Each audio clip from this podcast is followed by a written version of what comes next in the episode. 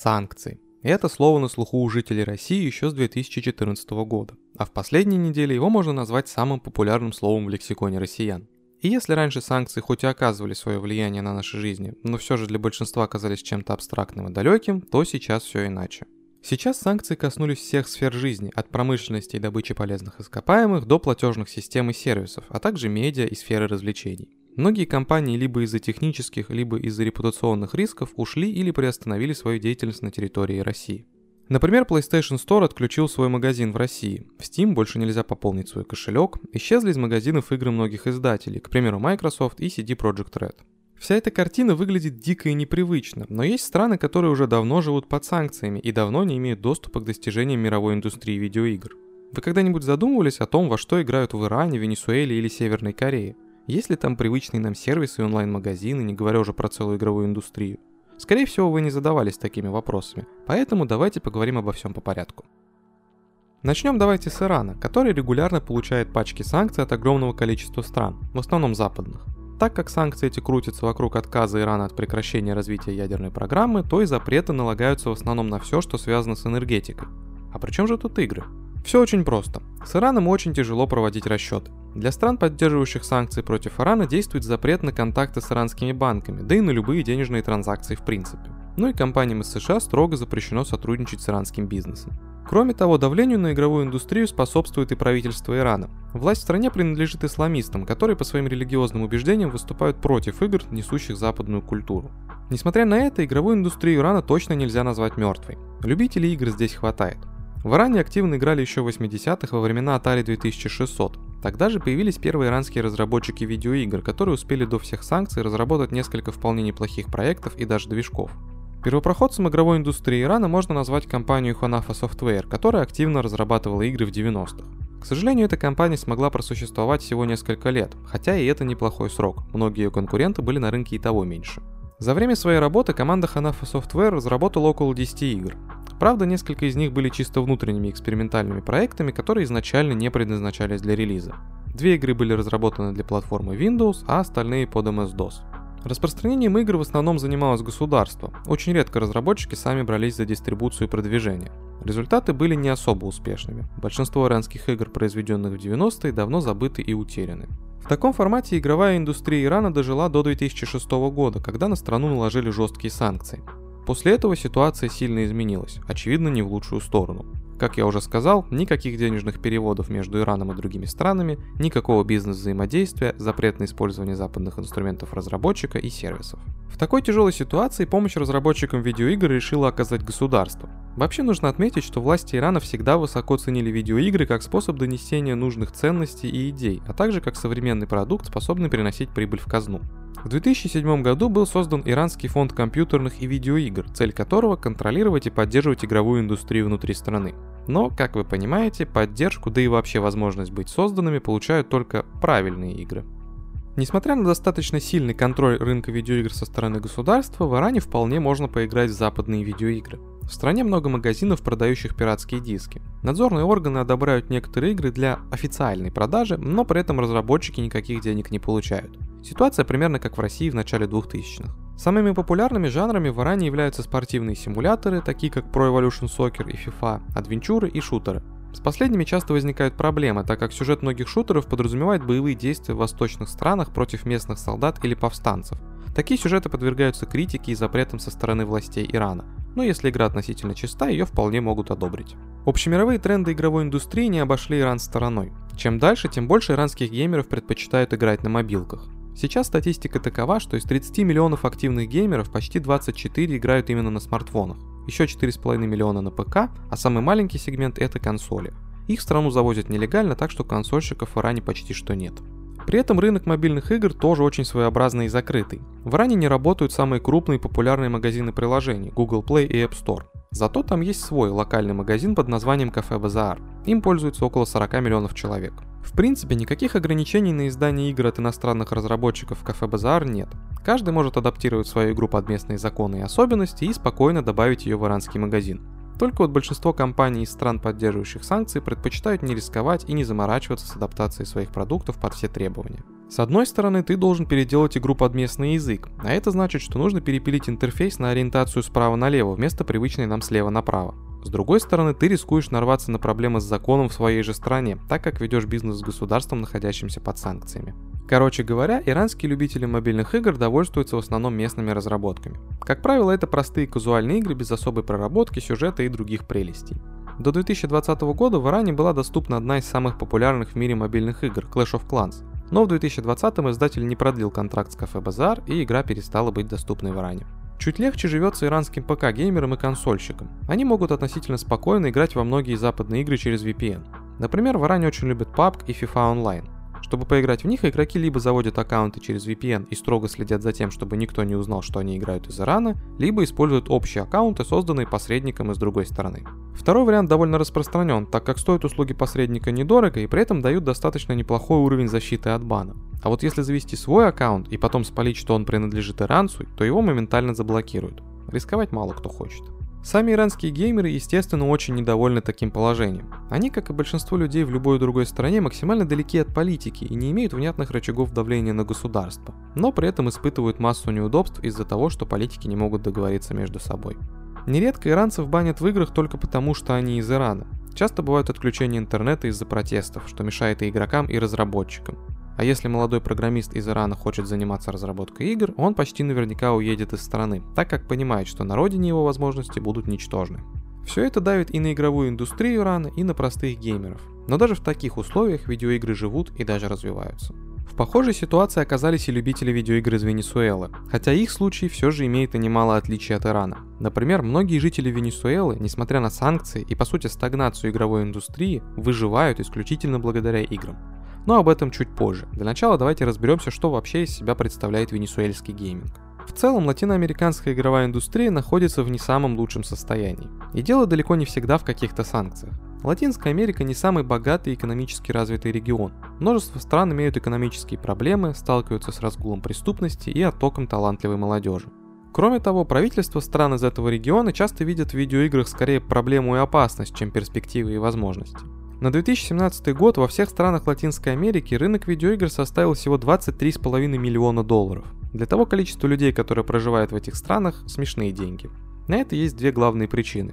Очень печальная экономическая ситуация и развитое пиратство. Разработчикам видеоигр из этого региона приходится ориентироваться только на внешние рынки, так как игры, ориентированные исключительно на локальных геймеров, обречены на коммерческий провал. А на внешние рынки выйти не так-то просто. Во-первых, большинство скилловых разработчиков быстро упирается в потолок на местном рынке и предпочитает свалить туда, где больше денег и возможностей. Во-вторых, во многих странах есть серьезный недостаток железа, технологий, образования и инвестиций в игровую индустрию.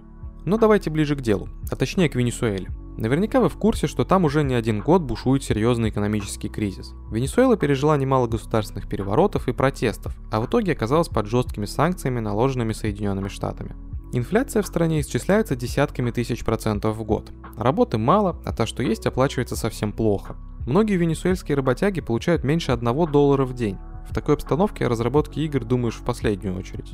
Но проблемы в экономике не единственное, что останавливает геймеров Венесуэлы. Правительство периодически начинает бороться с играми, способствующими росту преступности. Ну а что, удобный враг, сдачи не даст, зато на него можно повесить половину государственных проблем. И вот при всей этой недружелюбности Венесуэлы к видеоиграм, именно эти самые игры помогают выживать многим молодым парням. Игры буквально позволяют прокормить семью, причем часто они дают доход в несколько раз выше, чем любая нормальная работа в стране. Возможно, вы уже догадались, как именно зарабатывают венесуэльские геймеры. Они фармят игровую валюту за валюту реальную. Этот вид деятельности распространен во многих странах, но в Венесуэле это почти официальный источник неплохого заработка. За один рабочий день многим удается заработать игровой валюты на 2-3 доллара, что в несколько раз выше среднего дохода по стране. Заниматься гриндом идут люди совершенно разных профессий и возрастов. В компьютерных клубах можно встретить как молодежь, которая изначально решила зарабатывать таким образом, так и людей, которым за 30 и которые приходят в клуб каждый день ради того, чтобы обеспечивать свою семью. В основном венесуэльские фармеры играют в старые игры, вышедшие еще в 90-х. Особой популярностью пользуются Tibia и RuneScape. Такой выбор объясняется тем, что во многих современных проектах есть встроенный магазин игровой валюты, что делает услуги фарминга ненужными. Кроме того, в Венесуэле просто нет нормального железа, которое позволило бы играть в современные игры. В клубах стоят старенькие ALT-мониторы, а в системных блоках тяжело найти даже двухъядерные процессоры. Но это еще не все проблемы, с которыми сталкиваются венесуэльцы, желающие заработать на играх. В стране одна из самых низких скоростей интернета в мире. Большинство игроков приходит в клубы ночью, когда нагрузка на сеть ниже. А самой большой проблемой является кража кабелей. Местные жители совсем не против срезать пару-тройку метров медного интернет-кабеля, чтобы сдать его и получить деньги. Если такое происходит, приходится довольно долго ждать устранения проблемы. Кроме того, с теми, кто продает игровую валюту, борются разработчики игр. Такая деятельность почти всегда запрещена правилами игры, так что киберработягам из Венесуэлы приходится действовать очень аккуратно, чтобы не палить, чем они занимаются и откуда они родом. Ну и последняя проблема такого заработка кроется в экономических механизмах. Тех, кто фармит валюту, становится все больше, а значит стоимость их труда и добытой валюты падает. При таком раскладе скоро фарм игровых денег перестанет приносить внятный доход, но пока что многие венесуэльцы живут только за счет видеоигр. А на очереди у нас самая закрытая страна мира, окутанная мифами, легендами, фейками и историями, в которые обычно трудно поверить. Речь о Северной Корее, или сокращенно КНДР. Под санкции эта маленькая воинственная страна попала в 2006 году после испытания собственного ядерного оружия. Санкции эти максимально жесткие. Бизнесу, государствам и даже частным лицам запрещены почти любые контакты с КНДР. Да и сама Северная Корея, а точнее ее руководство, только поддерживает все ограничения, ведя очень жесткую пропаганду и наказывая собственных граждан за несогласованные контакты с внешним миром. Из-за этого довольно сложно получить хоть какую-то достоверную информацию о том, как живут люди в КНДР. В основном о реальном положении дел в стране рассказывают перебежчики, которым удалось сбежать из Северной Кореи и начать новую жизнь в другой стране. Одним из таких перебежчиков стал 14-летний парень, сбежавший в Китай. Он рассказал очень много интересного о своей родной стране, в том числе поделился с миром информацией о том, как выглядит игровая индустрия и гейминг в Северной Корее. Вообще в КНДР всегда были видеоигры, несмотря на закрытость страны. Еще в 90-х местные дети играли в Age of Empires, Command and Conquer и другие западные игры. Затем, по мере закрытия страны, все меньше западных игр стало попадать в руки северокорейских геймеров. А затем государство вообще стало жестко наказывать за провоз и распространение западных продуктов в КНДР. И тем не менее, 14-летний пацан, о котором я говорил, рассказал, что в Северной Корее подавляющее большинство молодежи отлично знакомы со многими западными видеоиграми. Большинство играли в GTA 5, FIFA и различные шутеры. Эти игры тайно привозят из-за рубежа те, кто бывал за границей. При возвращении в страну все вещи и файлы тщательно проверяются, но в основном проверяющие охотятся за запрещенными фильмами и сериалами. А у игр достаточно изменить расширение файлов на MP3, AV или любое другое. Обычно это прокатывает и проверяющие не находят запрещенный контент.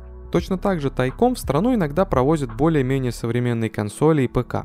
Еще с 90-х многие северокорейские геймеры организовывают лан-вечеринки, чтобы поиграть друг с другом. Правда, это запрещено государством, поэтому такие сходки часто пресекаются. Из-за недостатка техники, пригодной для игр, а также жесткого контроля за игровой индустрией, в КНДР еще с 2000-х пользуются популярностью аркадные автоматы.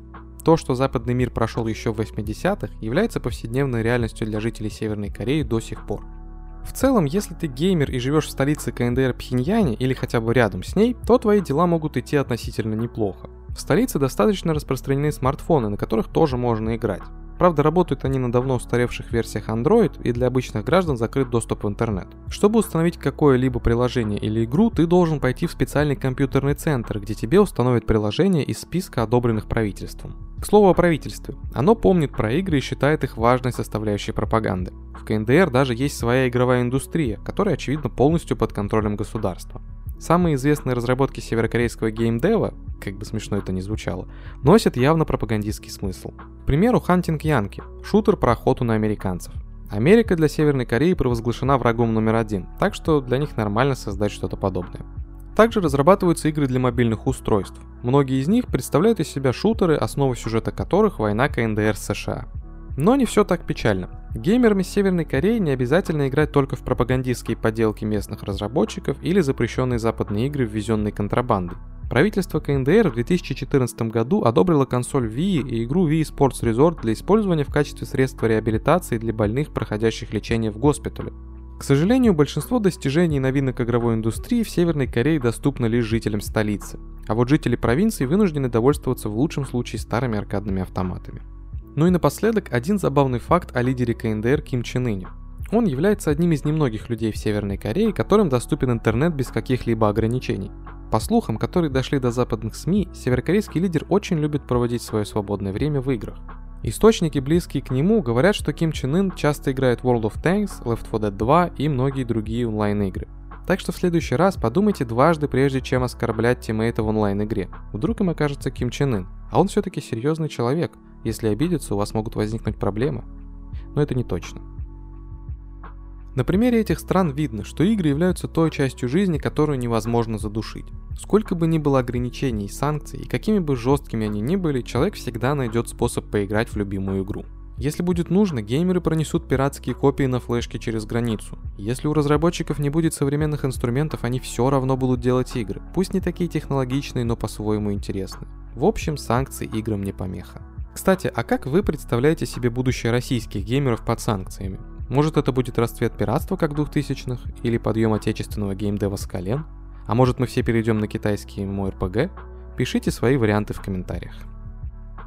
Спасибо за прослушивание. Не забудьте поделиться этим выпуском с друзьями, если он вам понравился, и поставить лайк. А еще можете поддержать нас копейкой на бусте. Ссылка будет в описании под выпуском. Также у нас есть канал на ютубе, где выпуски выходят в видеоформате. Ну а если вы слушаете нас не ВКонтакте, а на другой площадке, то загляните еще и в нашу группу ВК. Все ссылки будут в описании. Это очень помогает нам в развитии и придает сил. Всем пока!